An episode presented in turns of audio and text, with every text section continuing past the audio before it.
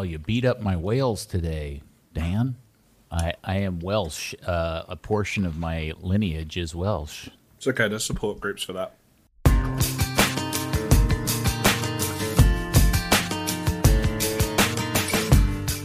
Hello there, FC Dallas Curious fan. Welcome to another episode of Third Degree, the podcast. Hi, I'm Peter. And as always, well, normally I've got my two buddies with me. First, the good Dan Crooke with an E. Hello, Daniel. Hey, I'm back. Wow.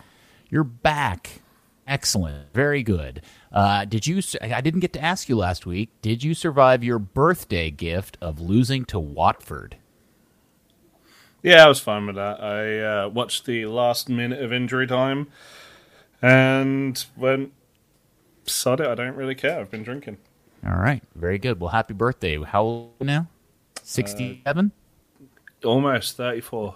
All right. Excellent. And of course, your hero and mine, the good Buzz Carrick. Come in, Buzz. Hello, Peter, calling in today from Gulfport, Mississippi. Thought I'd Why go go? dance in a hurricane waters. Oh, okay. Well, have fun. Good luck with all that. Um, all right. So we are recording this on Thursday evening on the heels of a uh, particularly ugly loss um, that I'm sure we're going to get to here in a little bit. So, uh, in lieu of that, I'm going to ask you, one of you, to step up to the microphone and give us something positive to think about when it comes to Football Club Dallas, just so we can kick the pot off in a positive note. Dan, you got anything? Uh, I don't know. Have you got anything? This doesn't Well- Is there anything? well. Hmm, Uh, I, oh, I, I can no. do I can do something positive if you want. Well, go ahead. Well, despite uh, the relatively poor results, Dallas still has a pretty good defense. And if you have a pretty good defense, then you can build on that. They only have 17 goals allowed, which is the second fewest in the Western Conference. So you can build from that. So that's that's the positive. Well, uh, and I guess we, we'll talk more about this when we talk about the Houston game. Did we get any reports back on the extent of Matt's what I appears to be a hamstring injury and how long we expect him to be out? Because I have a feeling that that vaunted defense you're speaking of uh, Yeah. will get tested if he's out for a while. No, we do not. Uh, they have not done the weekly, well, bi-weekly media call yet in preparation for the next game, so we do not have that answer yet. Could be tomorrow, though. Hopefully, Okay. So uh, that's it. That's the most positive thing we can come up with. Hey, I, I've got I've got a positive. yeah. FC Dallas was not the first club this season to accidentally sub on a player at halftime who was not on the game day roster.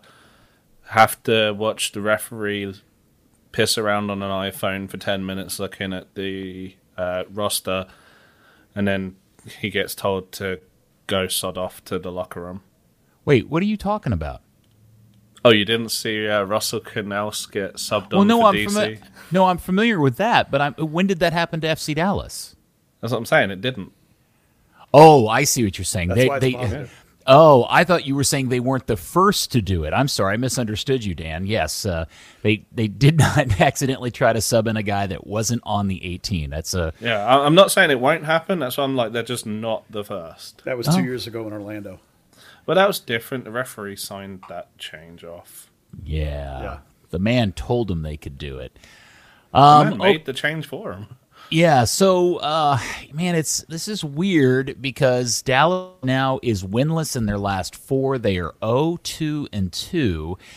And uh, you know, two of those losses come against two of the lesser teams in the league that were all that were coming into the game on 6 game winless streaks and then the other two were both at home against two of the better teams in the Eastern Conference, but came into the game one having to travel and two not at full strength.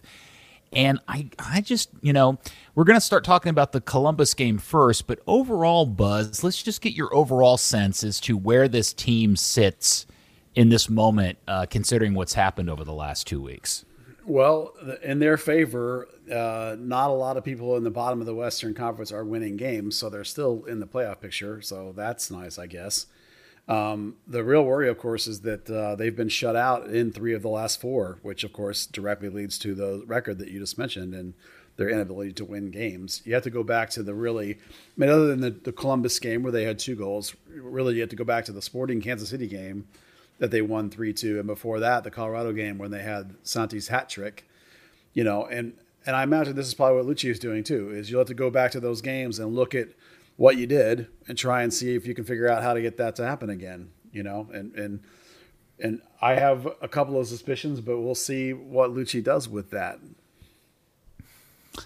Okay, so you point out, um, so yeah, I think that's the weird part about all of this is is that you know Dallas is not that different from so many other teams in the league, and it's it's hard to get too excited or too upset about your club status because there's not a lot of teams that are going on extended winning streaks of any sort. I'm sitting here looking at the league form table on the website, and there's lots of yellows and reds and greens all kind of intermixed. But I didn't realize this, so. Um, do do we collectively feel like, or do you think the general fan feels like Dallas is a significantly better team than Houston or had more success than Houston since the restart? Well, I certainly would have thought that. You know, I considered Houston a place that you can go and get some points. Um, I, I, don't know if people would have thought, you know, Dallas is such an afterthought in the minds of most people, most fans in this league. So even though that they're relatively good, they're not great ever, but they're relatively good most of the time. People still think of them as a not great team Right. So probably not. Probably people probably considered uh, even some among Dallas fans who don't recognize the fact that their team is usually pretty good.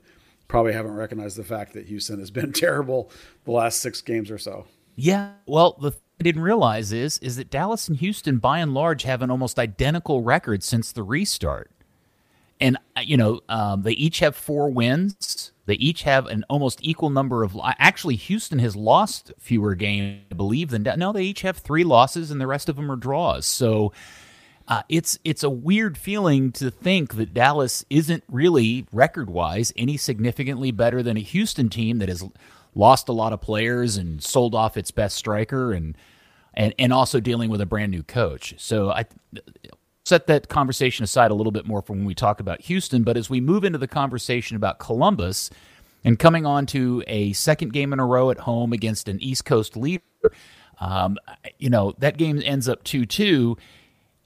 And it was certainly not a game that you came away from uh, feeling too great about the situation. One, because of the number of players Columbus was missing, and two, kind of the missed opportunities and the fact that you gave up the lead twice uh, over the course of 90 minutes. Yeah, I, I didn't feel too bad about that game because Columbus is one of the best teams in the league. Um, you know, both that game and the Orlando game, I did feel like they were there. You could have had them, you know, but I feel like those are two of the best teams in the league. And so it was a pretty positive feeling I was having. It's only when you put it in the context of the Atlanta game before that and then and then this game since then that you really start to feel like the, the streak has not been good the last four. Yeah, definitely after the Columbus game, you kind of come away with it. One of the top teams, the only player they were missing was Darlington Nagbe. Um, that's a pretty significant piece to their puzzle, though. But that's only one piece. Uh, I mean, they they killed FC Dallas on the counter attack. That's not. There's not many teams that are going to do that. So you know, you can kind of say, all right, well, you saw some positives, you saw some negatives that very few teams are going to be able to exploit. So one of the things that was interesting about the Columbus game is it represented the first time uh, Luchi has made a tactical decision of pushing Acosta higher and pulling Ricaurte back a little bit. Um, oh, and, and and I've seen different people. I've heard Steve Davis uh, describe uh, Ricaurte as playing more as a double pivot six uh, with Acosta in front. I've seen a six and eight and a ten, or a six and two eights. I, Buzz, help me sort out what Luchi's trying to do by getting pushing Acosta up and Ricaurte back? Well, the general idea, and, and of course, we, have talked about the way the triangle and the midfield rotates all the time. Um, Luchi is pretty non-rigid when it comes to formations, and, and as long as you take care of your responsibility, it's usually all right. So the general idea was to have according to Luchi now, the general idea was to have uh, Acosta be a little higher and do a little more of the pressing. Um, I think in an effort to try and free up Ricaurte a little bit from some of that responsibility and have Acosta be a little more of a chaser. Uh, you know, because you have a couple guys that can spell Acosta and you don't really have a guy that can spell Ricaurte per se, you know. So I think that was the general concept. And I think that that's the idea of having two guys that can both release and come back um, you know, it, it is a good thing to have in the sense that the defense doesn't know who's coming. And Ricaurte plays enough defense that it can work. He even shifted back and line up kind of like a six for a little while. So it's a fluid midfield, and, and that's okay. So, uh, do you feel like it's working? Uh, and you can kind of throw in the Houston game in here too, if you want to. Do you, do you feel like you're getting out? He's getting out of it what he is hoping to get. Uh, I think sometimes he does, and sometimes he doesn't. Um, we've seen such inconsistency right now with the midfield between Acosta being sometimes good and sometimes bad, and Thiago Santos when he's you know feeling good and, and and feeling rested looks good, but when he's tired like this game we just had, he looks against Houston he looks absolutely horrible and gets subbed at halftime. You know, when you have some so much inconsistency like that, it's hard to really feel like I would imagine as a coach that you're really getting what you're looking for. I do think that the more of a double eight look with Ricaurte and Acosta works. I like that. I think Luchi likes that.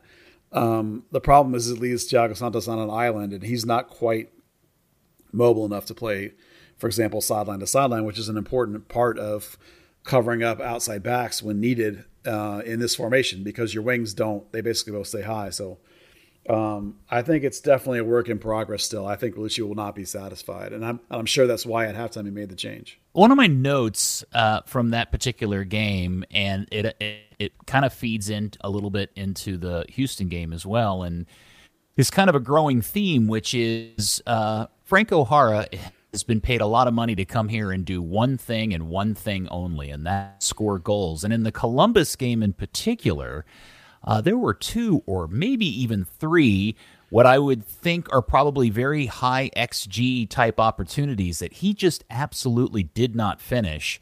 One in particular, I'm thinking was a, uh, I think a Bryan Reynolds cross against the uh, on the ground across the face of goal that he didn't seem to have any desire to sacrifice his body to throw a leg out to kind of knock it in, um, and just other things. And I and and that's one weird little thing about Frank Jara that's starting to uh, nag at me personally as a fan and and watching the game. Is anybody else picking up on this too?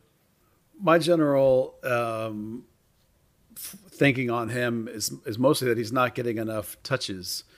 Um, and he is definitely limited in his mobility. We've talked about the fact that he's flat out slow. So you know he does play as a false nine, um, and that means it's hard for him to because he is slow. It's hard for him to get to those balls that are a little bit of a lead pass, which is uh, in some ways not good for this team because of the fact they have so many guys that want to cross the ball. Um, Reynolds and Barrios, usually on the right, but not always. And, and then um, Hollingshead and Picault are both a little more of a cut inside guy, but they still play a lot of balls in too. And even guys like Reto and Ricaurte want to play balls into the box. So uh, I wouldn't mind seeing an adjustment on his end of being a little more like push a high line kind of striker because then I think he would get more of those opportunities. I just think that given how old he is, you know, and how limited his mobility is, that this is pretty much what we're going to get. We're going to get kind of hot and cold performances from him. He does put in work rate. I'll give him that, but he's an older player. It's kind of what you get, right? Um, you don't get the twenty-year-old that's throwing themselves around like you'll see. Uh, actually, uh, one of the chances Pepi had yesterday. Oh, I think the only chance Pepi had yesterday was really trying to launch himself at the ball with uh, Wiley Coyote's uh, Acme catapult. yeah, unfortunately, uh, a 34 year old just isn't going to do that because they know they're probably going to end up missing the next five games. Yeah, I, I, I'm speaking more specifically to opportunities that you would think a guy getting paid a million dollar year, a million dollars a year, is going to convert more of than less of, and I and I just get the sense that we're not there with him yet. Uh, headed opportunities. Um, he he's not a guy that takes on defenders a lot. He's more of an opportunistic striker. He's not a guy that creates a lot of space for himself. And eh, it's interesting to have people come in the team and kind of learn their pros and cons. And, and Buzz, this is obviously a, a big uh, aspect of the fact that you don't get to go watch training, right? Like you don't get to learn a lot about these guys and, and how, what they do during training. So we're all kind of learning in real time what Franco Jara's strengths and weaknesses are.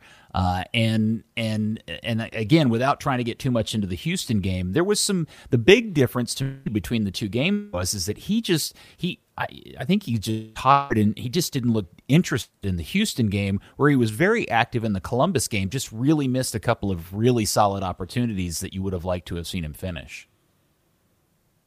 Well, you know, I, I would agree with you that um, you're not getting as clinical a player as I had hoped for.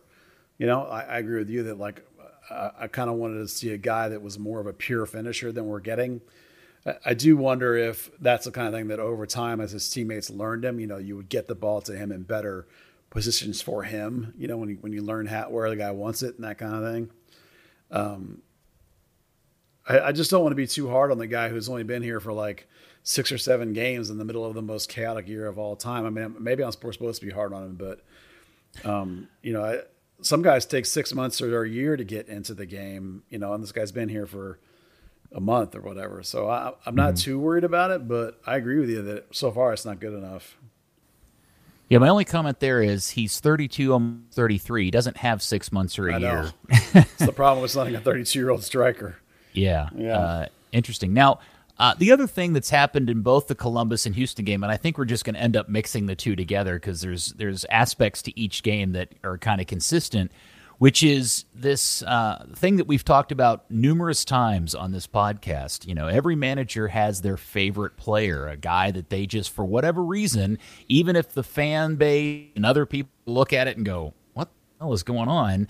And for Luchi, that's clearly Jesus Ferreira, and I don't understand why he has now uh, subbed Ricaurte out at 60 minutes in two games in a row and thrown on Ferreira, who has, and now in the course of uh, 60 minutes between two games, done absolutely nothing and shown zero.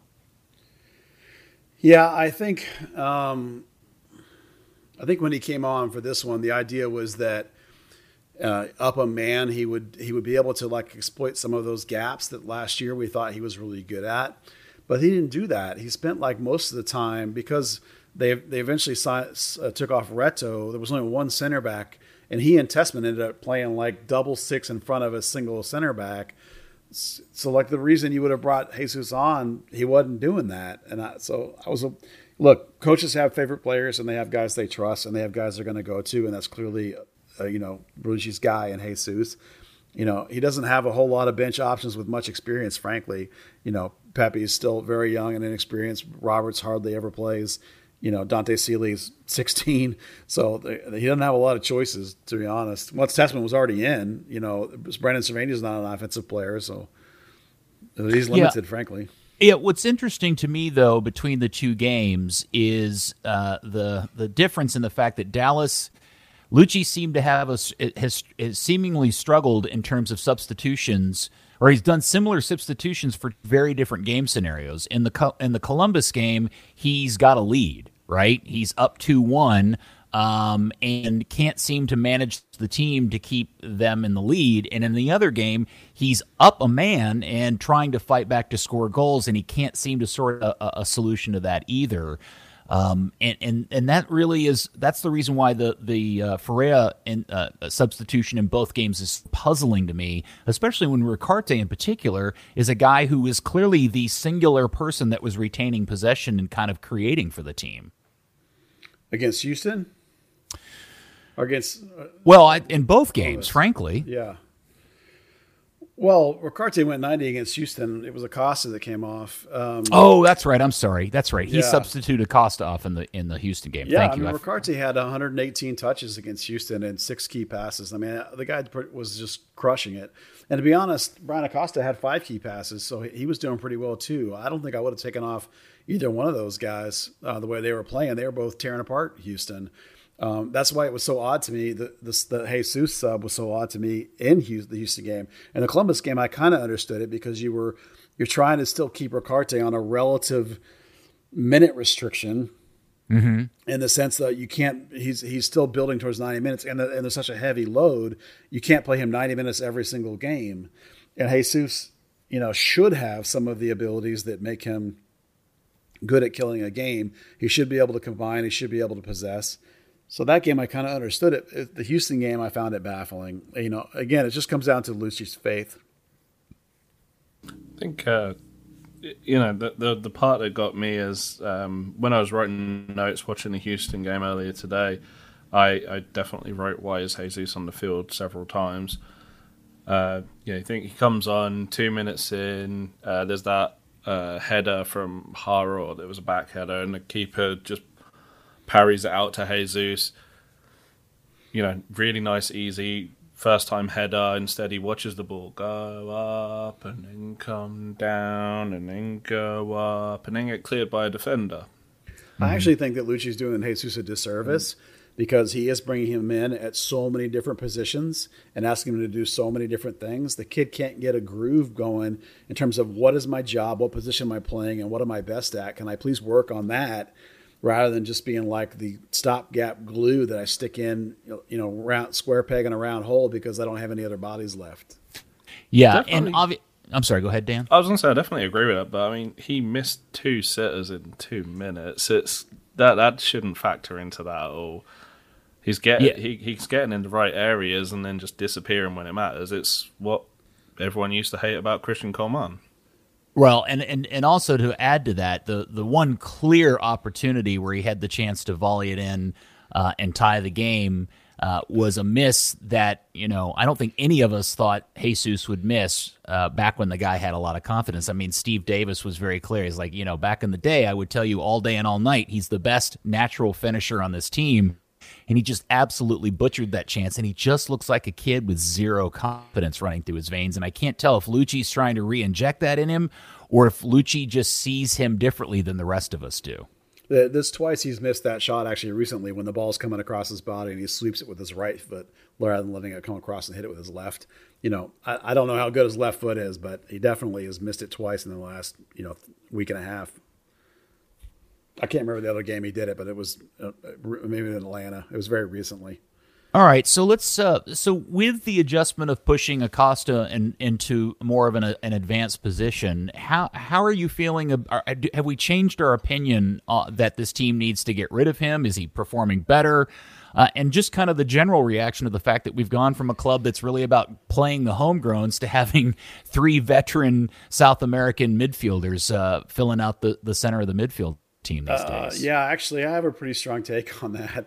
Um, if I was looking back at the, the, Sporting game and the Kansas City game, not sorry, that's the same team, Sporting in Kansas City, and uh, the Colorado game, trying to see what the differences were. And one of the very most obvious ones is that Tessmann started over Acosta in both of those games, and then Acosta comes back, and you get three out of four games without goals. Now, the one, of course, difference there is that Acosta did sit out the Atlanta game, but the Atlanta game had all kinds of mentality issues where the team kind of basically sat back and assumed they were going to walk over and didn't. But effectively, Acosta's been in for three of the last four when your offense has gone to garbage three of the last four. So I, while I look at his individual numbers, I look at his individual play, and I think, well, a couple of those are pretty decent performances, but the team stunk. So you're not going to be able to convince me that Acosta is actually helping this team win when, when your two highest scoring games of the year were the two games he missed after he got suspended, and Tessmann started both. So. Yeah, and and just to kind of dig into the weeds a little bit, of the last four games, they have only scored two goals, but don't forget, one of those goals was a penalty kick in the 53rd minute of the of the Columbus game, and the first goal was a Michael Barrios header who was left wide open on a terribly broken defensive coverage issue um, for a super easy goal, and that's it over the course of the last four games. Yeah and and what I can't quite uh, cotton here is where the breakdown coming. I mean, you know, Ricaurte came out had a couple of really really solid first few performances, but he really seems to be struggling uh, in trying to uh, create more opportunities that turn into real danger. I think I don't. Maybe Dan might disagree with me, but um, um, in terms of Ricaurte, um, I think the front three are too static. I think there's, there's not enough um, extra gaps or chaos being created because those guys are basically all in their channels and playing in their channels. And the teams that defend Dallas with these mid to low blocks, when they're really patient, they just sit there. They just wait, you know, and nothing nothing puts them under any pressure or stretches them at all or opens any gaps. And it's impossible for even I mean, maybe Messi could do something with that by dribbling through everybody, but Ricardo's not a dribbler.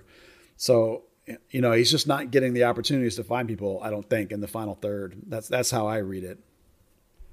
I, I think you're, you're dead on there. Um, think back to like the 2015, 2016 teams you had, uh, you know, Castillo constantly cutting inside from the left, Barrios or um, Andres Escobar from the right, uh, uh, Mauro Diaz when he was, uh, you know, not hurt or sad or whatever, was, uh, you know, constantly popping up around the edge of the area that, and and dropping back. Everyone's kind of interchanging. There's so much movement that they're dragging defenders out of position. Um, you know that which, especially in a game like yesterday, when you're dealing with a low block and such a compressed defense, that's that's how you make space. Um, just just going in those in those three columns is it doesn't help and you know sometimes the point of of switching the wingers is is to change the habits and, and draw inside but instead it's just really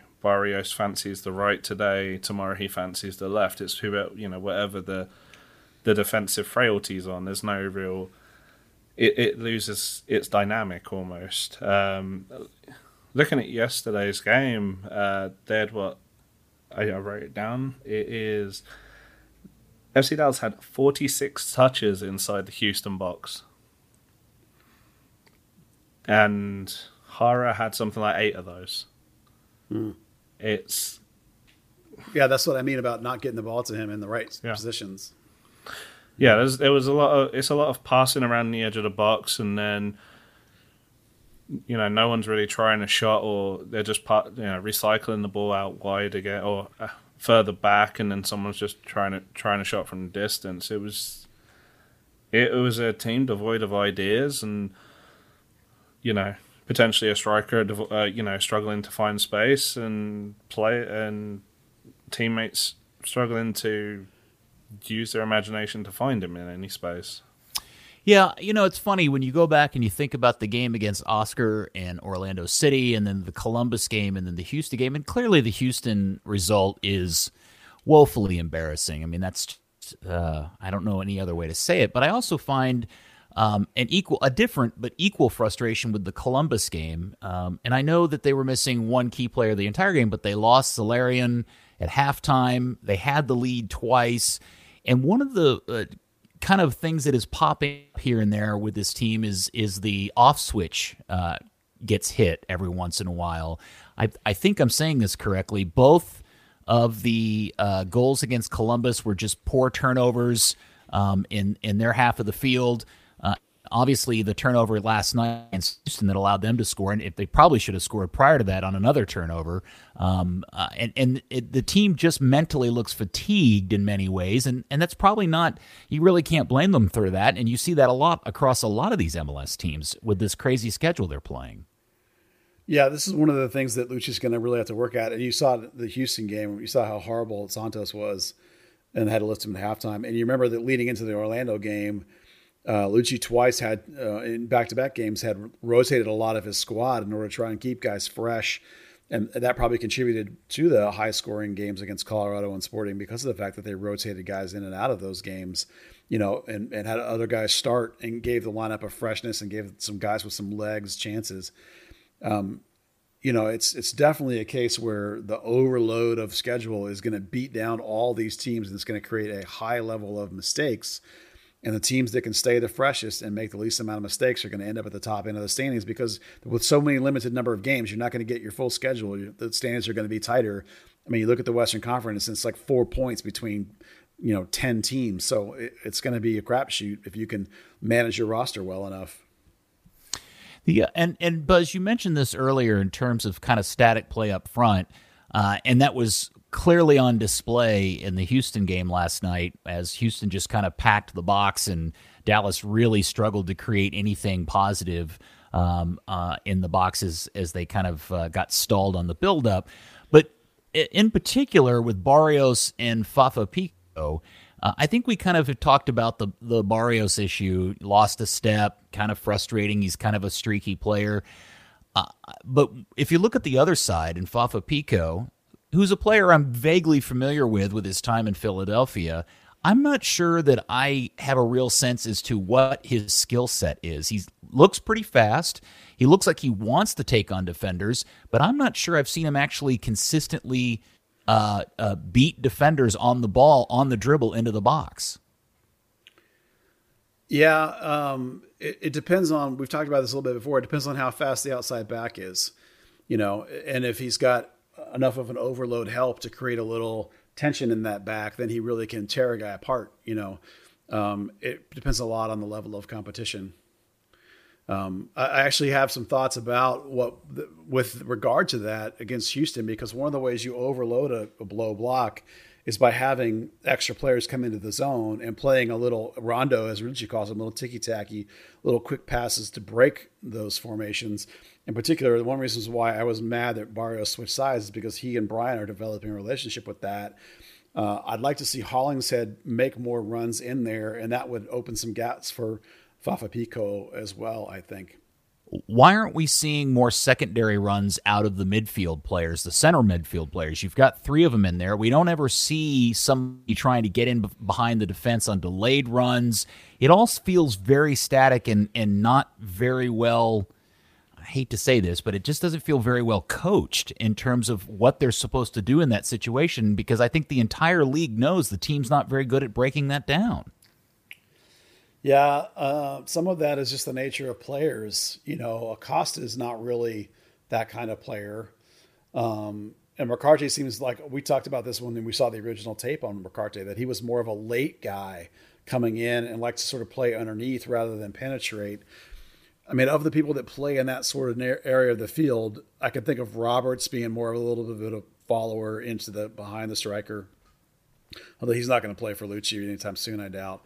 Um, and really, Brandon Servania is the other guy that's really good about getting forward. You remember last year, Dan, the end of the season, he had that really high X goal added because he was jumping out way above the team because he is such good in that. Uh, no, absolutely. Um, like you say, it's, it's, a little bit of a struggle, and it goes back to exactly what you said earlier of, of young guys who just aren't necessarily getting the minutes, so they, then you can't, you know, in some ways, counting them that late in games. But Dan, I'm, I'm thinking as you're watching that game and making notes, what what is the missing? What are the missing elements of what this team needs to be doing to uh, score goals? Like what what is the obvious tactical or performance issues for you?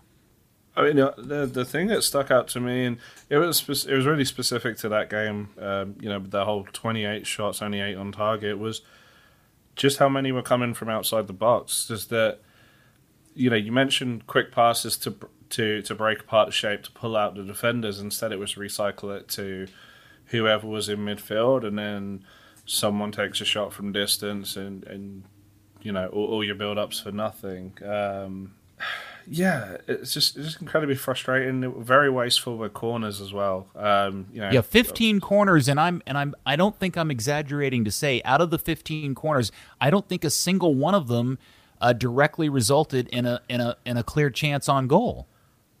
No, uh, I was looking at uh, Ricaurte. Ricaurte had uh, 10 on his own. Only two of them actually made it to a player. One of them was a short corner, and the other one, uh, Ryan Hollingshead tried a shot that ended up near the corner flag. That's actually one of my questions I have for Luchi tomorrow is why it changed from Reto. And it wasn't just the second half. It's like uh, the, the, whole game, Ricaurte yeah. was taking corners. I looked, and Ziegler had like one, I think he took during the game. So I don't know why that happened because Ziegler's really good at corners. So yeah, I, I wasn't sure if they were trying to maybe use Ziegler's height a little more and, and put him on the other end of him, but it, it's since Ricaurte's come in come into the team, you've you've suddenly got two left-footed guys who are adept corner takers who are also on the higher end of the payroll. It's uh, it's it's been interesting to see what's happening whether it's been they've just alternated or it, it's almost like that that penalty situation. yeah, there's definitely some growing pains with accommodating high priced star players into a team mid season. with both Ricaurte and Jara. I mean, they're not necessarily negative. There definitely are some pains to that.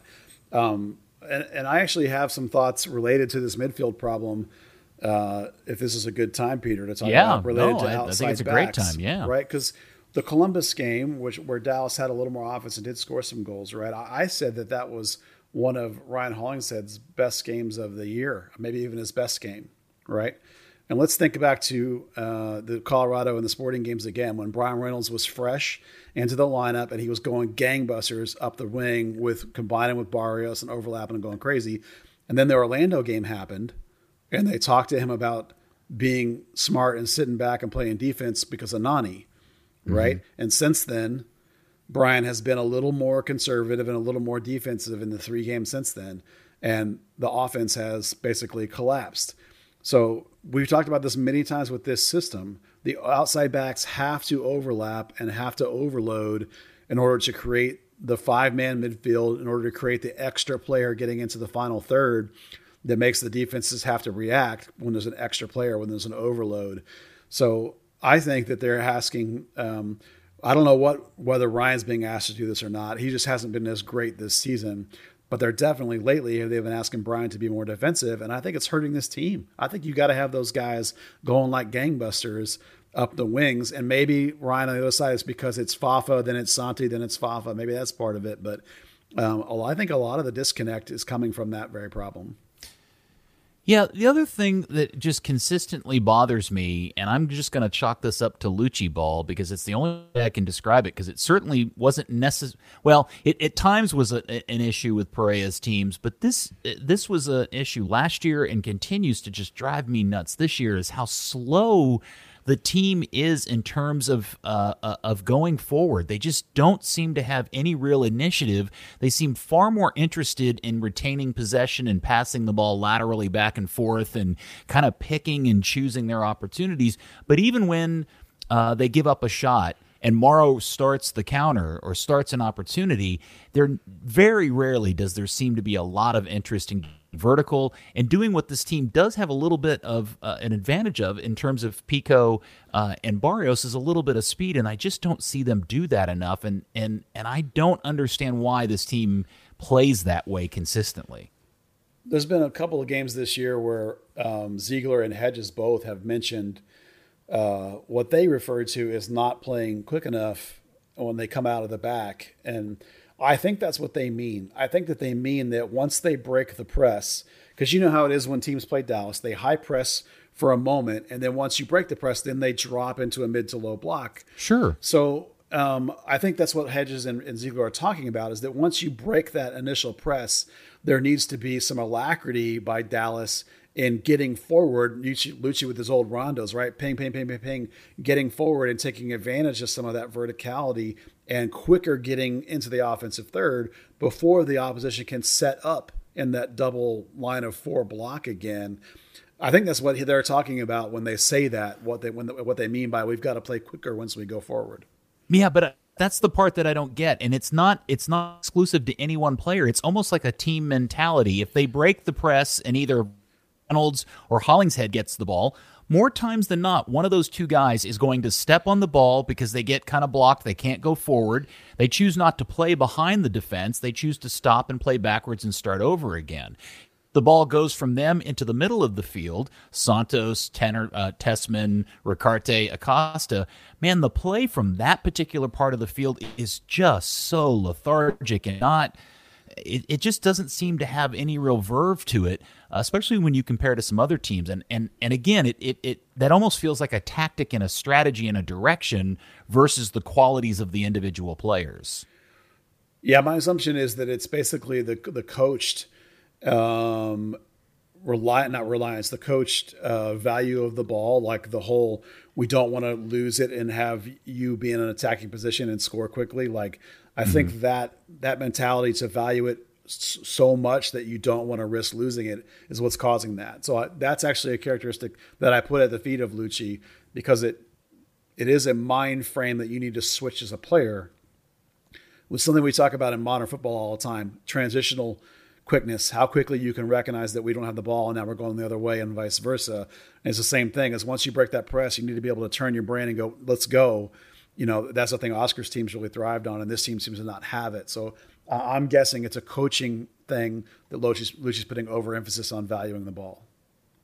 I find it kind of interesting. We, we've seen um, the past couple of preseasons, they've had this. Uh, they've been trying this one long ball. Uh, if they can't recycle out the back, it was um, either Acosta drops between the centre backs or Reto uh, does it. But it'll, you know, it'll come back from from the fullback who can't make the run out, and then uh, Reto ping it left footed to the right, or um, or Acosta will go right footed to the left wing. And, you know, and the premise is if we can't get through you, we're going to run through you. And twice this season, I've twice this season, they've used that to score. And it's kind of weird when you think that, you know, the whole counter attack in FC Dallas thing was this is what this is the physical trait of FC Dallas that most teams can't can't deal with. So do it again and again and again and again.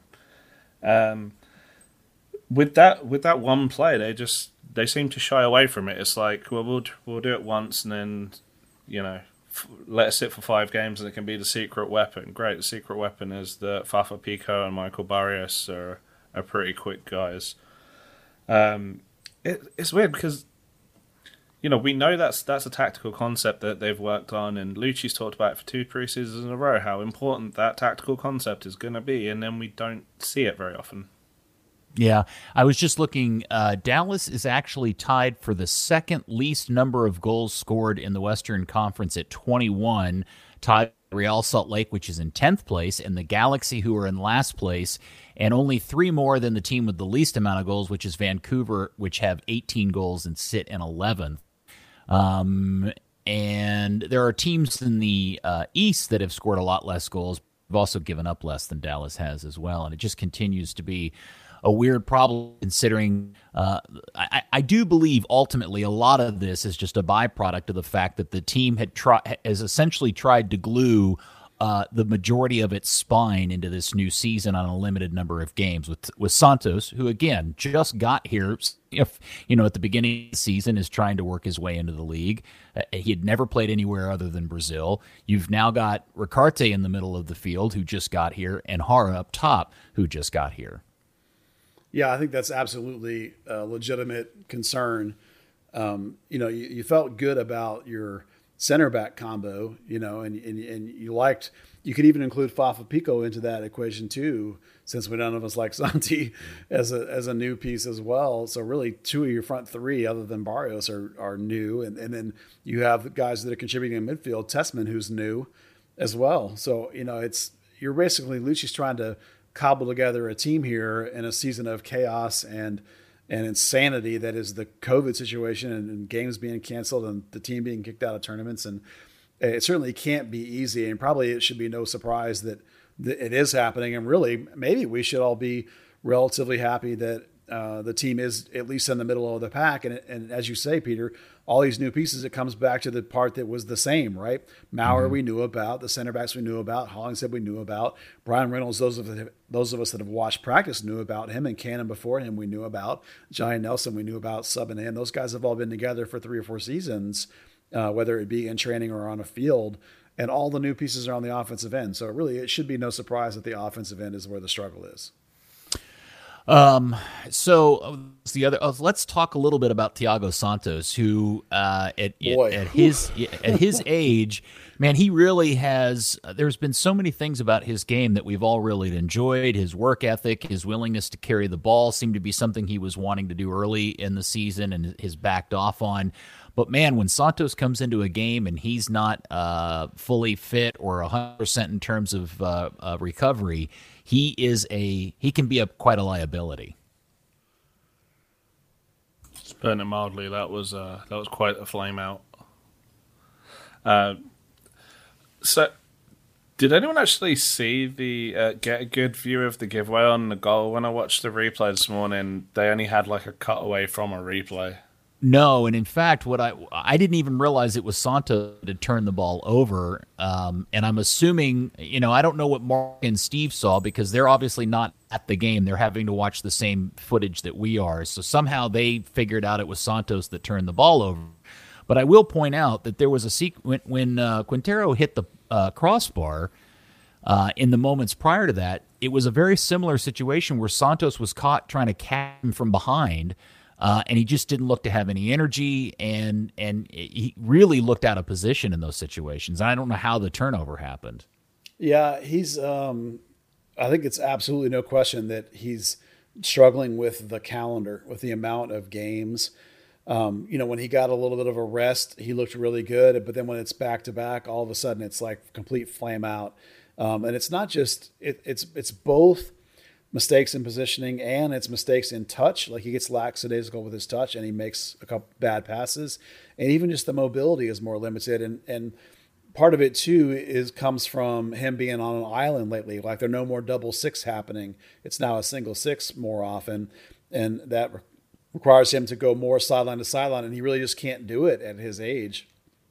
You know, it's it's just a we're looking at a team that is gotten old fast. You know, Ricaurte is a 20. It's so weird for you to say that. You yeah. do realize how silly that sounds. Well, I know, but Reynolds is the only kid that plays. Everybody else is like 29, 30, 31, 32. I mean, even uh, Bar- Barrios is 29, right? Uh, mm-hmm. Uh, Acosta is 26, you know, 27, whatever he is, like something right around that range. So, you know, he's prime of his career, but not necessarily the most – humongously dynamic player out there, but everybody else is. Eh, Ricaurte's 29 now, so it's like, you know, you're looking at a guy, a team that all of a sudden is full of 30 year olds. And when you plan a schedule like this, you're going to fall apart. You know, if you try and play every game like that, you're going to have to aggressively, aggressively rotate this team and have a lot of these kids play a lot of minutes, or else you're going to lose 10 games going down the rest of the stretch. It's kind of funny. It's almost like uh, 2017 when Pareja brought in a bunch of 30 plus guys to, to play CCL, knowing that the schedule was going to be insane.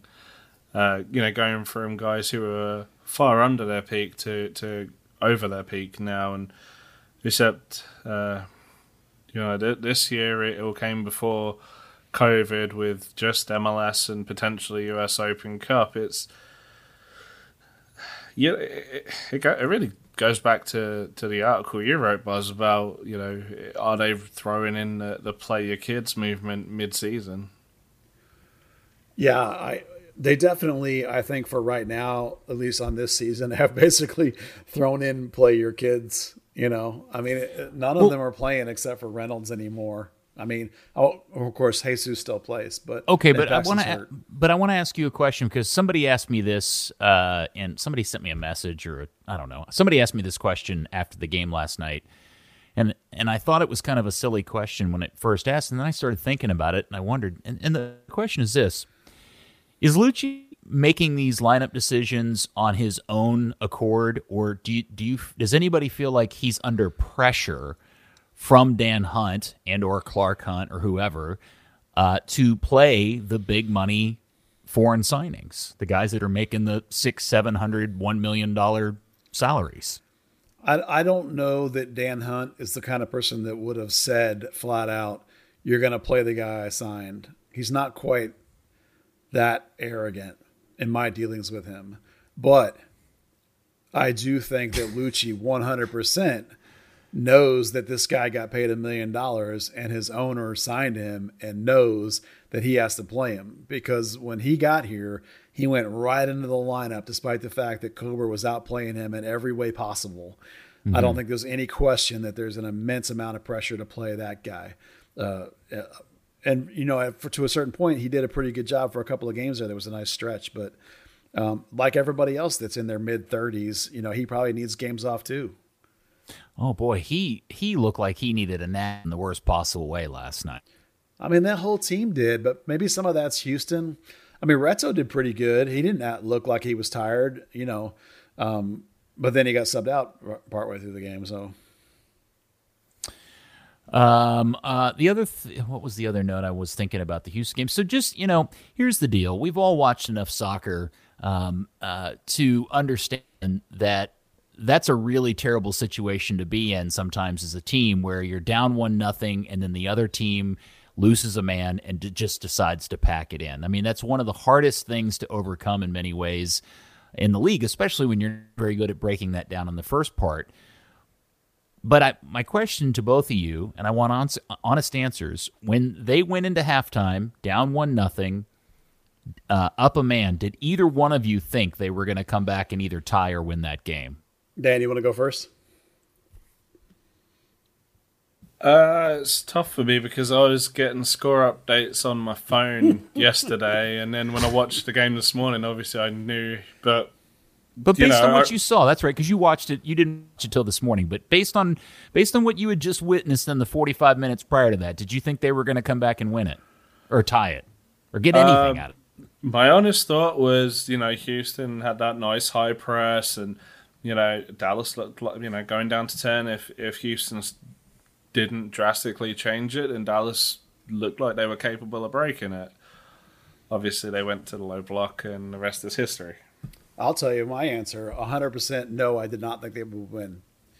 And it was because uh, over the first 20 minutes, they had multiple, multiple chances to score and didn't.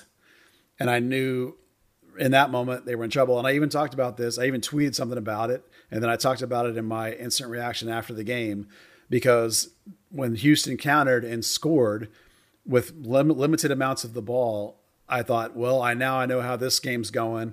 And then when that guy got that red card, I, we went into halftime. I thought to myself, Dallas sucks at breaking down a low block. Houston's going to bunker 4 4 1. No, Dallas is not going to score. They're going to lose this game. Now, should you win that game? 100% for sure. Out of 100 times, you should win that game up for 45 minutes up a man. But I knew for a fact that, well, it's not a fact. I knew 100% in my convictions that they weren't going to. What do you think Luchi can do to fix the issue of this team's problems breaking down a low block? Boy, that's tough. Um, like I said, the, the- I think there's two ways that you can break a low block. Um, one is to do what they did, which is just to fire a thousand balls into the box and hope your big guys can That clearly did not guys. work very well. No, it doesn't work for Dallas because they don't have any big, great headers of the ball. The the other thing you can do is to overload sections, like I talked about. You have to have your outside backs or your extra midfielders come into a zone or and then outnumber somebody, which can make the defenders have to then shift. Like the center back has to come out to take the extra player. So then you have a gap. And the last way is that you just have to have a player capable of beating one or two players on their own and scoring. Now the guy that came closest to doing that last night was Michael Barrios, but one of the things I wrote about my breakdown was he switched to the other side because he wanted to be able to make a couple of cuts and have the ball on his right foot so he could shoot his better foot. Well, the problem with that is the defenders are going to know that and they're going to try and take you to the end line. And then Barrios is, of course, stuck trying to cross left footed, which isn't his strong suit. So I actually thought it was a bad idea. I mean, I knew what he was trying to do, but uh, it didn't work. And nobody else seemed to really relish the idea of like, I'm going to beat two guys and score. Like they don't have anybody without Paxton. That's what they were missing to me was like they didn't have a guy who will, you know, with his hair on fire, go at dudes two or three at a time. You know, Dante Sealy does that in in lower league play. He does that in the academy and stuff like that, but he's not ready to do that in MLS. So, uh, you know, th- that was part of why I just knew nothing was going to happen. Have we all um, been a little bit uh, intoxicated by the Ricardo Pepi train? I, you know, we've seen him come in late in games, and I don't know if it's unfair to say that we just haven't seen a lot from him uh, of late. Uh, I don't know when the last time he scored a goal. I don't even know when the last time he had a really good opportunity was. Um, is he a victim A of just coming into bad situations late in game, B being played out of position, or C we just uh, drank too much of uh, Buzz's Kool Aid? Well, his metrics remain really high. His XG and goals added and stuff like that remain really high. So he's playing right. Um, some of it is like right now because of the way Jara plays as a false nine, they're more likely to go to Jesus in that spot. And so Luchi's using him more as a wing, which is obviously not his natural position. I mean, Luchi's told him he wants him to be a striker across the whole line and not a nine, but um, you know, it's it's going to be the same as Barrios and Fafa when you go to Pepi. He's a guy that likes to play over the top, and this team doesn't play over the top. They don't break, right? So it's you know he's not going to it's not going to play to his strengths. A scenario almost played out last night that would have been horrifying to realize uh, had befallen the team, uh, but was also instantly fascinating to figure out how they were going to solve it. When it appeared that Bressan had gotten a red card, uh, and with Hedges out being injured, and uh, you're going to have to assume is going to be out for at least a couple of weeks with a hamstring injury, um, and Bressan now out uh, with his red card, what would have been the defensive lineup against uh, Minnesota this weekend if, in fact, the red card hadn't been overturned? Well, that's not out of the woods yet. I mean, Bressan hyperextended his knee and then he kept playing. Sometimes when you get on a plane and then sit around, that oh, that's a great point. Yeah, so that's right. That's I would a, not assume. Yeah, yeah. I, um, before you move on to that answer, I just want to yeah. say, did could it, uh, we all saw the replay? Yeah, was convinced like he had blown it out, right? Yeah. I mean, that, there was a chance he could have blown it out, and it's possible he may have strained it. We don't know. He certainly hyperextended it. It certainly could have, as the adrenaline wore off, it could have started to swell. You get on a plane, it starts to swell. You ride on a bus, it starts to swell. You go home and sleep in your in your house, and it starts to swell. And the next day, you can't walk. Walk so, up, the, wake up the next morning, and yeah, you're like, oh you're no. Toast. I mean, it happens. It's not yeah. unusual. For, yeah, no yeah. Doubt. I mean, uh, if you've ever done anything like that to your knee, even like a day later, sometimes all of a sudden it's like the whole thing locks up and you got nothing. So okay, so let's say Bressan yeah. woke up with a balloon knee this morning. Yeah. Who are the two starting center backs, or what is the defensive lineup for uh, the Minnesota game? Well, my answer would be Tanner Tessmann because I've seen him play that in the academy, and I think he has all the skills to be a multi-million dollar center back. But we think, well, I'm sure we all think this. The answer will be Ryan Hollingshead. Oh no! Are you serious? I mean, why wouldn't yeah. it be? Well, and I mean, a two wait wait wait and a three man back line center backs or two center backs. Well, that'll depend on the opponent. I would assume it's in a four, and it'll be him and oh geez, Hedges is out too. Reto, yeah. Reto's still alive. Um, yeah, it'll be Hollingshead and Reto, or as you say, it could be a three man back line. When then it could be, um, oh man, who could it be? Well, Johnny Nelson can play center back, uh, left center back in a three man back line. It's not great, but he can do it.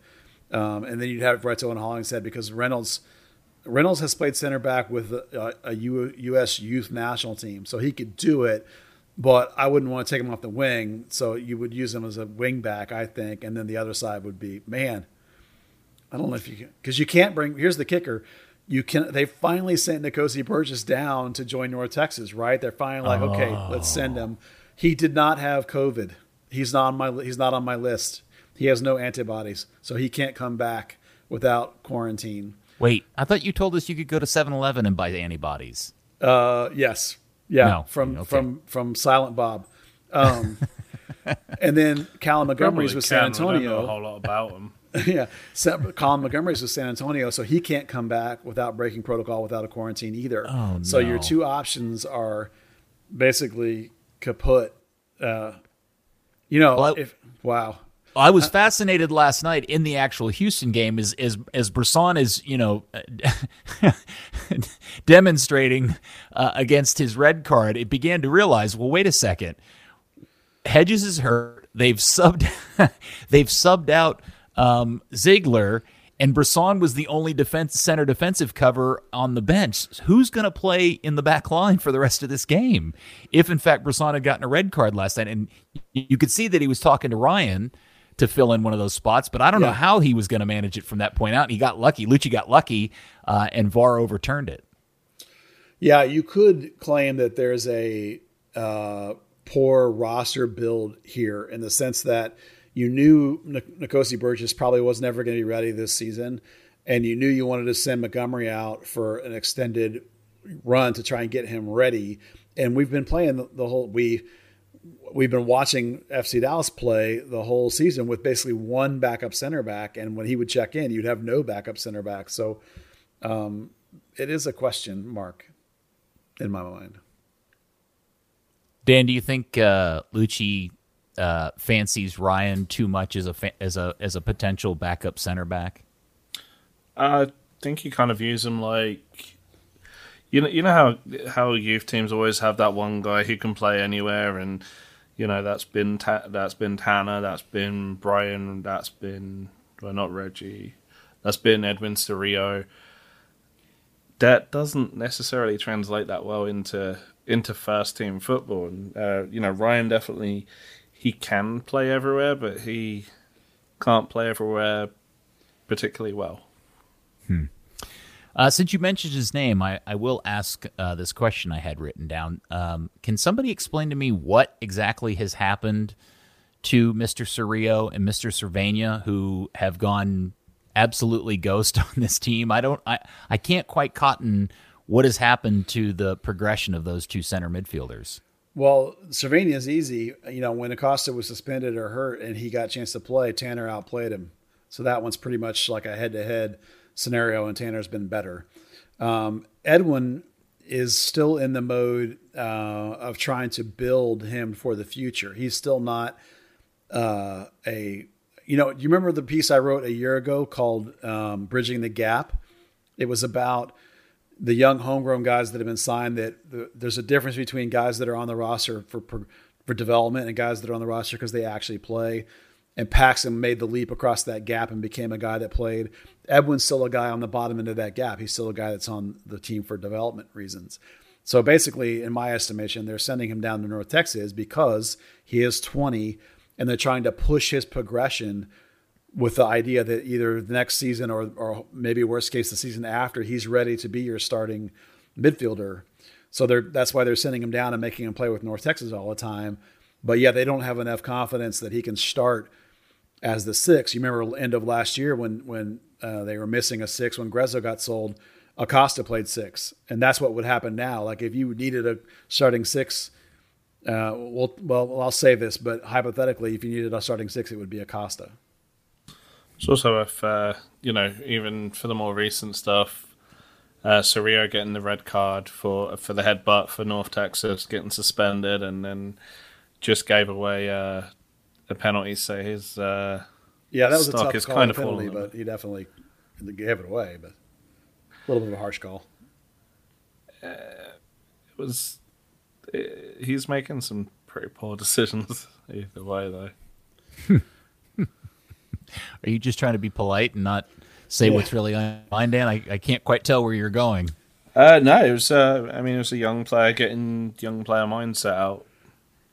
All right. Well, th- th- that's what that is why you're sending him down, right? You want him to play through these kinds of things. You know, being a six, a lot of it is about game reading and decision making. So, you know, there's always going to be growing pains for young sixes as they become pros, and so him playing a lot with North Texas, I think, should be expected to continue because they want they're trying just like Callum Montgomery, they're trying to push him to get ready to be the guy eventually. So that's yeah, where Edwin is. And Callum Montgomery is a perfect uh, perfect example because last season you know, early in preseason, and then for North Texas, we saw he was making some really dumb decisions passing. He could, you know, he he may not have the best feet, but he could make a pass. But he would then pass his fullback or or or Breck or, or their six into into difficulty, and we saw the the progression by the end of the season, and now going up into USL Championship. Uh, so yeah, definitely, you know that that is totally a valid point with with Edwin that you know you want him to get rid of those teething problems in North Texas.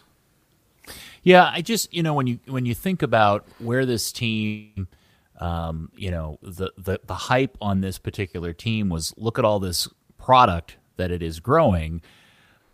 But you really stop and look at the current situation, it, it, it raises a lot of questions. You think of Jesus' situation, what's going on with him? Uh, the, the the stagnant growth of Servania and Cerrillo, clearly the injury issues with Pomykal. They got rid of Reggie. They sold him off. That was kind of the plan all along, right? Uh, Pepi is, is very young, and there's you, you see where I'm going with this, which is you know the the the really kind of lead story about FC Dallas is all of this product it's growing and how it's turning into um, um, it, it's turning into good positive results on the field, and, and and it certainly doesn't feel that way currently, and hasn't for a while. Well, that's weird. I just heard you say the name Bryan Reynolds like eight times, so I don't really know. No, But, okay, no. I didn't throw Bryan. Re- no, you're right. No, Bryan is obviously a good one to go in there, and and and we've had lots of conversations about. But I'm speaking specifically about these important positions, attacking positions, the ones that are Yeah. scoring the goals and really grab all the headlines. I mean, you're right, and I and I apologize for leaving Bryan out of that. I'm not. I didn't do that on purpose, but I I am thinking specifically about all of these grand conversations about a midfield run by academy products, and we're now two and three years absent. You know, beyond that those original conversations, and we're not seeing it. Yeah. Well, the serious answer that I was going to give you was that um, young players need a lot of time to progress. They need to be brought along slowly. The player that can walk in and play is extraordinarily rare. And I'll, I'll explain that by saying, you know, Paxton, we love. We're really excited about him. Jesus, last year we were. Bryan, we love what he's doing right now. All three of those guys have been a pro for four years now, right? Mm-hmm. So Edwin is in his second year. Thomas is in his second year. Tanner's in his first year. Uh, Brandon's in his third year. So, you know, those guys, you want to see them moving in over the, you, you know, to see them have been become a big playing effective MLS player all at this point is too early. You know, it's like these kids all get super fired up that they think they're going to walk in and play a ton. That's actually really, really rare and really, really hard to do. Yeah. It should be at least two, if not three seasons of being a pro, a pro in training and going down to North Texas before you're going to expect to see anything out of a kid, in my opinion. So that's the answer to those questions. And the fact that we've seen Edwin start some games and seen Thomas start some games is actually really, really exciting for their future. You want to see them continue to get slop minutes like Dante Sealy's getting, right?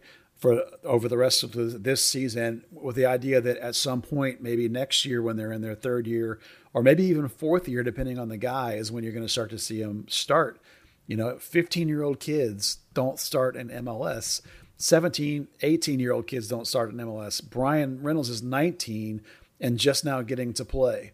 So it's going to be 2021 really for the normal person and it not if not at least 19 before you're going to see them get much action it's just too early for these kids But Buzz, as somebody who has watched all of these guys uh, very closely for years, and you know them like the back of your hand, Yeah. uh, do you continue to feel confident that Cerrillo, Servania, Pomykal, Ferreira, those guys are going to turn out to be productive uh, players for FC Dallas in the near future? Not obviously not this season, but in 2021. I do. Uh, Paxton is just a health question. That's, you know, I can't answer a health question. Like, I have no idea if Paxton's ever going to be 100% healthy again. I mean, I, I really don't.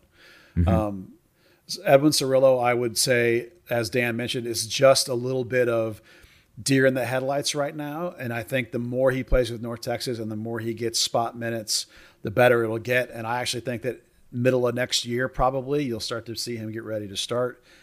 Um, who else are we talking about? Jesus. Jesus, I'm worried about, but I think it's just mental. I think it's just confidence in himself. His coach has confidence in him clearly. I think right now, you know, guys have been brought in that play where he plays, and now he's not a starter. They're kind of moving him around. I think he's just sort of lost the plot, if you will. But I, I think if you give him time, he's too good of a player. You know, he needs to. Uh, I, I'm not going to say toughen up, but maybe just find something in himself mentally to be like dig deep and just persevere. And this is true. We've talked about this before with any of these kids, right? They've been the best player in their team their whole life without even trying. And they finally have gotten to this pro contract and they expected it to continue to be like that. And it's not. You're now at a level where everybody can ball and everybody can play. And you have to dig into your guts and find it and figure out how to make it happen for yourself. And I'll use Thomas Roberts as a great example of this, right? We talked a couple podcasts ago about the extra work he's doing now outside of the team, right? He went to work with a trainer to work on his strength, and he's clearly stronger. He's clearly sh- shouldering off defenders that are hitting him better. When you watch him with North Texas, he's clearly fitter because he was working on some little, uh, little nagging little things. He's building some strength in that areas, and he's taken it upon himself to I'm going to get better. He's working with Chewy, was one of the FC Dallas coaches on individual technique too. So he's decided that he's going to make himself better. That's what these kids all have to do. They have to reach down and find it. They all have the talent, you know, and you hope you see enough in them that they're going to do it. And I, of the kids that are signed at this point, I'm a believer that all of them are going to make it to at least be an MLS player. There's no more of these homegrowns right now being signed that don't have it, that are just kind of like, and I'm going to be rough here to some people that like let's let's use and I don't mean to be mean. Let's use Moises Hernandez as an example. Moises Hernandez was not nearly the player that these guys are now. He was always always just going to be a fringe player and a role player in MLS at best, and didn't couldn't really take coaching. These new guys are at a higher level, in my opinion, and they all of them have what it takes. I think so far to make it. Even Justin Che, the progression in the last two months with him is phenomenal. I'm real excited about his future it's going to be three years before you see him in MLS for more than five minutes, probably. But um, I think they all have what it takes now. The guys that are borderline now don't get signed anymore. So, Dan, if uh, you're a sad FCD fan, and I don't mean that guy in particular that we uh, know and love on Twitter, sad fans. but sad fans, but the, uh, the just the general concept of being an unhappy fan, we lost a derby game against a an, a very underwhelming Dynamo team. Uh, what, what's what would you say are the likelihoods that Dallas is a team that can put something together and kind of repair this and, and go on a, a legit playoff run, or or maybe more simply, they're going to qualify for the playoffs, right, Dan? They're bloody better. Um, well, they're only three. They're only two points ahead of Houston, and three ahead of Salt Lake um, at this point, who are the two teams sitting in out of the playoffs. True, true. I mean, they're only they're only two points out of fourth as well. So that's um, yeah, yeah, that's right. Yeah, it's it's a, a very bizarre. Uh, and they have a game in hand too. That is very true. Um, I'm trying to think what the the run-ins like. Uh, well, they've got a super easy a, schedule. Yeah, that's kind of the problem. Yeah, uh, they play down, right? Yeah, yeah. Um, you probably see them play play pretty well against Minnesota, and then when uh, maybe Inter Miami will rise like a salmon through the table with uh, uh, the the fat Higuain. that goal was sweet, though, dude. That was a sweet goal. That, that was. It was. It. it was. It, it, didn't have a patch on Arturo's, but you know. Right. um, it, yeah, it's it's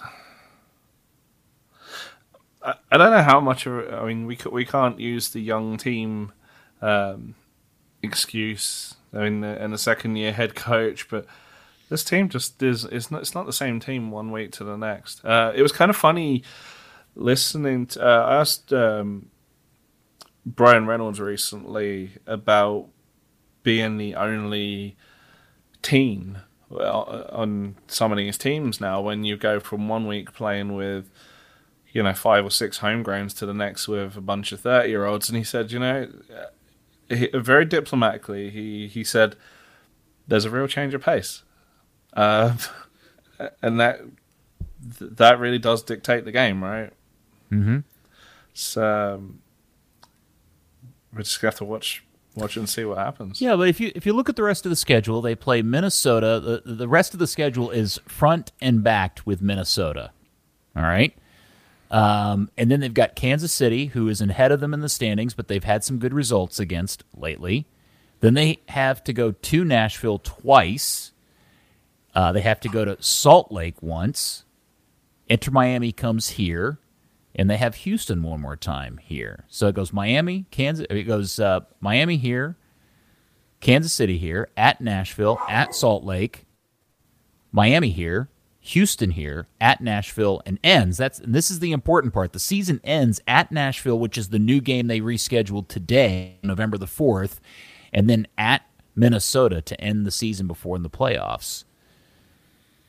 Yeah, we said before that we liked the idea that you had two against Houston, two against Nashville, two against Minnesota, all teams that you've done or should be able, either done well against or should do well against, Inter's wasn't any good. Real wasn't any good. Sporting was the only good team you played, and against and them you had good results against. It's like you couldn't ask for a better schedule, and now I'm worried about In it. theory, Right. In theory, right. yeah, Because if you go down back, to the level. yeah, because if you think about the last four games, those are all four games you could look at on paper and go, Dallas should win these games. You've got two good teams in town that are on the road and missing players, and you're playing two pretty crappy teams that are on losing streaks or winless streaks, and you lost to both of those teams. So uh, yeah, uh, when we were kind of giggling about how easy the schedule is, uh, last pod or the pod before, on the heels of now four games of of essentially one goal in the run of play in four games, uh, this seemed a little more daunting because several of these teams are just going to sit back and pack the box. By the way, too, because that's pretty much the tactic against the team. Yeah, you better take care of your business at home. You got four at home and four away. You better better win your four home games, uh, or you're not going to have much luck getting in. I don't think that's going to be the key. Home home form.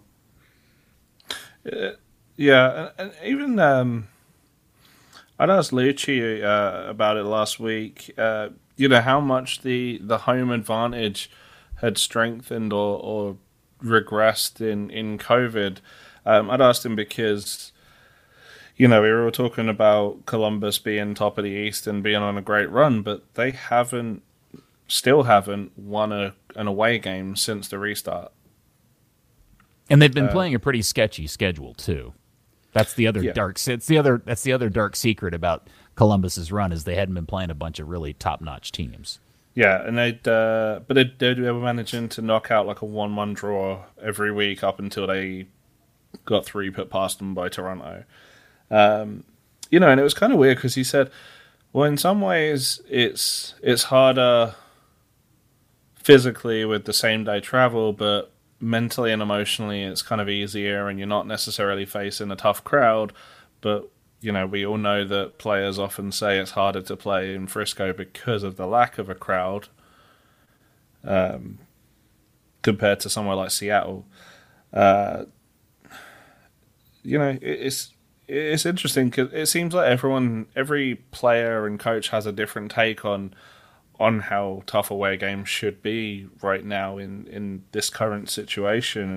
And FC Dallas absolutely do need to do the work at home, but this should really be be the year to to start doing some away too. Yeah, when you look at the standings, fourth through twelfth are all within one win of each other, basically. Four, five, and six wins, fourth through twelfth in the West. So it's going to be right down to the wire crapshoot about who's in, who's out. Although the weird oddity of the whole standings, of course, is Vancouver has zero ties. I don't even know how you do that. They're five, eleven, and zero. How's that even possible? I don't. Even, Yeah, that's uh, Hey, that is a weird situation.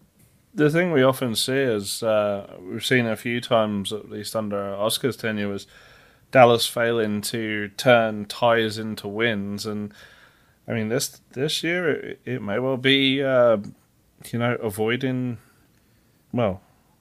Yeah, it it may well be as much avoiding defeat and, and converting those to wins. yeah, Yeah, but I mean, we all That's a know where this is. We know where this is all headed, right? We all know that it's. I mean, and and it's already the script has been written, and you can already see it playing out. It's going to be Seattle and Toronto again in the in the MLS Cup. I mean, just based on the long-standing set of results over a period of time, it's pretty clear to me they're the two best teams in the league at this moment. Yeah. I I'm canceling my ESPN subscription now. Although Orlando's only got two losses, I love what Oscar's doing down there. Sure, I mean, yeah, that dude can coach. God dang. yeah. That's my greatest nightmare, Buzz. Please stop it. I know. He's going to win a cup. You know it. Mm. It's gonna just drive me bonkers. I know. It's going to be so good. Yeah. Can you just do it with so a good salty. team and not Orlando? Wait, wait. Don't you like? You mean because you mean uh, from terms of a roster, you just don't like their culture and their branding and Orlando and period. Well, I mean, it'd be pretty embarrassing for Dallas if he takes a team that's never been in the playoffs before and wins MLS Cup with them. Yeah. That also, yes, you're absolutely right. That would be the greatest facepalm result out of the whole Oscar decides to divorce FC Dallas story. You're absolutely right. I'm trying not to think about it I was going to make a joke about.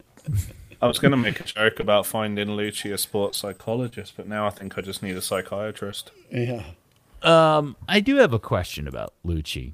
Okay, far away. Um, Why was he dressed like a Cuban nightclub owner last night? You don't like the vest? I liked it. You did like the vest. Yeah, I've I'm, I've decided I'm going to call him Coach Gucci. It just didn't appear to be appropriate sideline apparel. Well, he's not going to wear a suit. He's not that kind of vibe, you know. He's a um, hipster, so it's going to be sweaters and turtlenecks vests, and are, vests. Are, ve- and, are vests back in? Oh yeah, I think so. Yeah, a lot of hipsters right. wear vests with their beards. No, no I mean, uh, at some point, uh, are we all going to ask ourselves if he's spending too much time thinking about what he's going to wear on the sideline and not enough on how to break down a, a low block? how to break down a low block? Uh, I don't know. No, I don't think he. You know, I think his wardrobe's probably the same. You know, he just grabs whatever's on top of the pile. It's just all hipster. Oh, he's a fashion forward yeah. guy. He's definitely not a hipster. Well, no, he's not a hipster, but he's like he's like Miami hipster. You know, it's like uh, it's not quite like full on South Beach. It's like South Beach was like a chill vibe kind of hipstery style to me. That's how I read it. I mean, I don't know. I'm 50. I don't know. yeah, no, I'm with Buzz. I, I don't man, get it. I, look, I'm not a fashion uh, a fashionista by any stretch of the imagination. I, I thought the the uh, the big comfortable knitted sweater was kind of a cool look, and I just was I was curious as to the vest thing last night. I just thought that was right. a really odd uh, choice uh, for sideline apparel. All right, well then, getting back to stuff that really matters and, and not for busting balls. Uh, anything else that we want to discuss uh, uh, that's not on the run sheet that I have either missed or uh, didn't get added to it? Other than North Texas, no, that's it. Oh, North Texas. What is going on with the old uh, F juniors? Well, they had a really nice win uh, this week. Uh, Edwin Cerrillo was down, which was great. Nkosi Burgess has gone down for a couple of games, which is great. He looks terrific, uh, which is as we expected. They're basically, is it five points down off of behind the Richmond Kickers, who are the current second place team, and the top two teams get to play for the championship. Um, they got four games left, and this game coming up this weekend is against Richmond. So this is the proverbial six point game against a team that you're trying to catch uh, directly for that spot. So this is your season right here. If you win this game, you'll give yourself you'll be down to two points out with three games to play. If you lose it, you're basically done. So this is a must-win, season-deciding game this weekend against Richmond for North Texas SC. It's the uh, it's the game that the entire league's going to be watching. Uh, you know, one of the things I keep identifying is that Richmond in second place has a game in hand over everyone, and they really need to. Uh, you know, every all of the chasing pack needs them to start dropping a couple of results, uh, and they've got a few gimmies coming up with Orlando City B, uh, Tormenta FC. So uh, North Texas SC is kind of the last great hope for most of USL League One. Richmond Kickers, by the way, coached by Forest, former Dallas Burn great Darren Sawatzky. If you guys remember him. Oh, the guy with the long blonde hair. Yeah, he was a part-time model when he was playing soccer. So he doesn't have the hair anymore. He part-time what? Model. He was a part-time male model. He, you know, fashion, clothes, magazines, that kind of stuff. Wait, he was a part-time Brek Shea? Yeah, basically. Back in the day. Damn, you beat me to it. Yeah. I mentioned huh? Fat Higuain earlier. Did you see uh, when he ran to Brek Shea? That blonde hair is long and flowing. It is. He is a handsome fella, that yeah. Brek Shea. Hey, am I right in saying that, that that Miami signed him to a USL one or championship contract and he's playing up to MLS? That sounds yeah. right. I think yeah. Okay. I, I just I I thought I I thought I remembered that, and I was thinking about that when I saw him in the in the uh, uh, highlight of that. I thought, man, I, is he still on a USL contract? That's because I did it with him and uh, Mr. Alex Morgan. Ah, right, Mr. Alex Morgan. Yeah, it's gonna be harder to go to Manchester. Well, if you say Servando Carrasco, who the hell even knows? Nobody knows that dude is. Uh, okay, now this has been a pretty downer, bummerific uh, podcast. I do want to take a minute to highlight, which I think is so cool and really the culmination of what all of us uh, really hope for when we think of this club and, and, and its potential is is turning on uh, ESPN or Fox or whatever it is and seeing Weston McKennie playing for Juventus, starting in that lineup with Ronaldo and Chris Richards starting for Bayern Munich. Uh, that to me is so kick ass and cool. Yeah, I did a I did a thing for my Patreons this week where I, that I called uh, Academy working as intended. Um, and it's if yeah, that's the thing, right? Because Weston McKennie is the bellwether moment for this club and probably this league, right? That's what you didn't want to have happen. Chris Richards is what you do want to have happen. This is the, the very, very best players that you're going to churn out. And for FC Dallas, it's a guy every what three years between those two guys. That's about right. Those guys that are superstar, top five league in the world caliber are gone. You're never going to get them to play for your club. What you want to do is sign them and make them money. So Richards working as intended, right? Then you're mm-hmm. locking up the next tier guys. Your your guys that need a few years in MLS, and then they become European worthy. Worthy. Your Paxtons, your Cannons, you know, your Bryan Reynolds. The academy is working exactly like you want it to work. It's it's doing exactly what the Hunts intended. It's doing what you any team in MLS wouldn't be joyous to have happen. Yes, and I and I know there's going to be a, a, small percentage of people listening to the pod that are going to react to my bringing this up. Like, yeah, but neither one of those guys actually ever played for FC Dallas uh, at at the senior level. And you're right; it is still cool to say that kid right there on Juventus, on Bayern yeah. Munich, came through our system. And you sh- and anybody listening to the pod, I understand where you're coming from.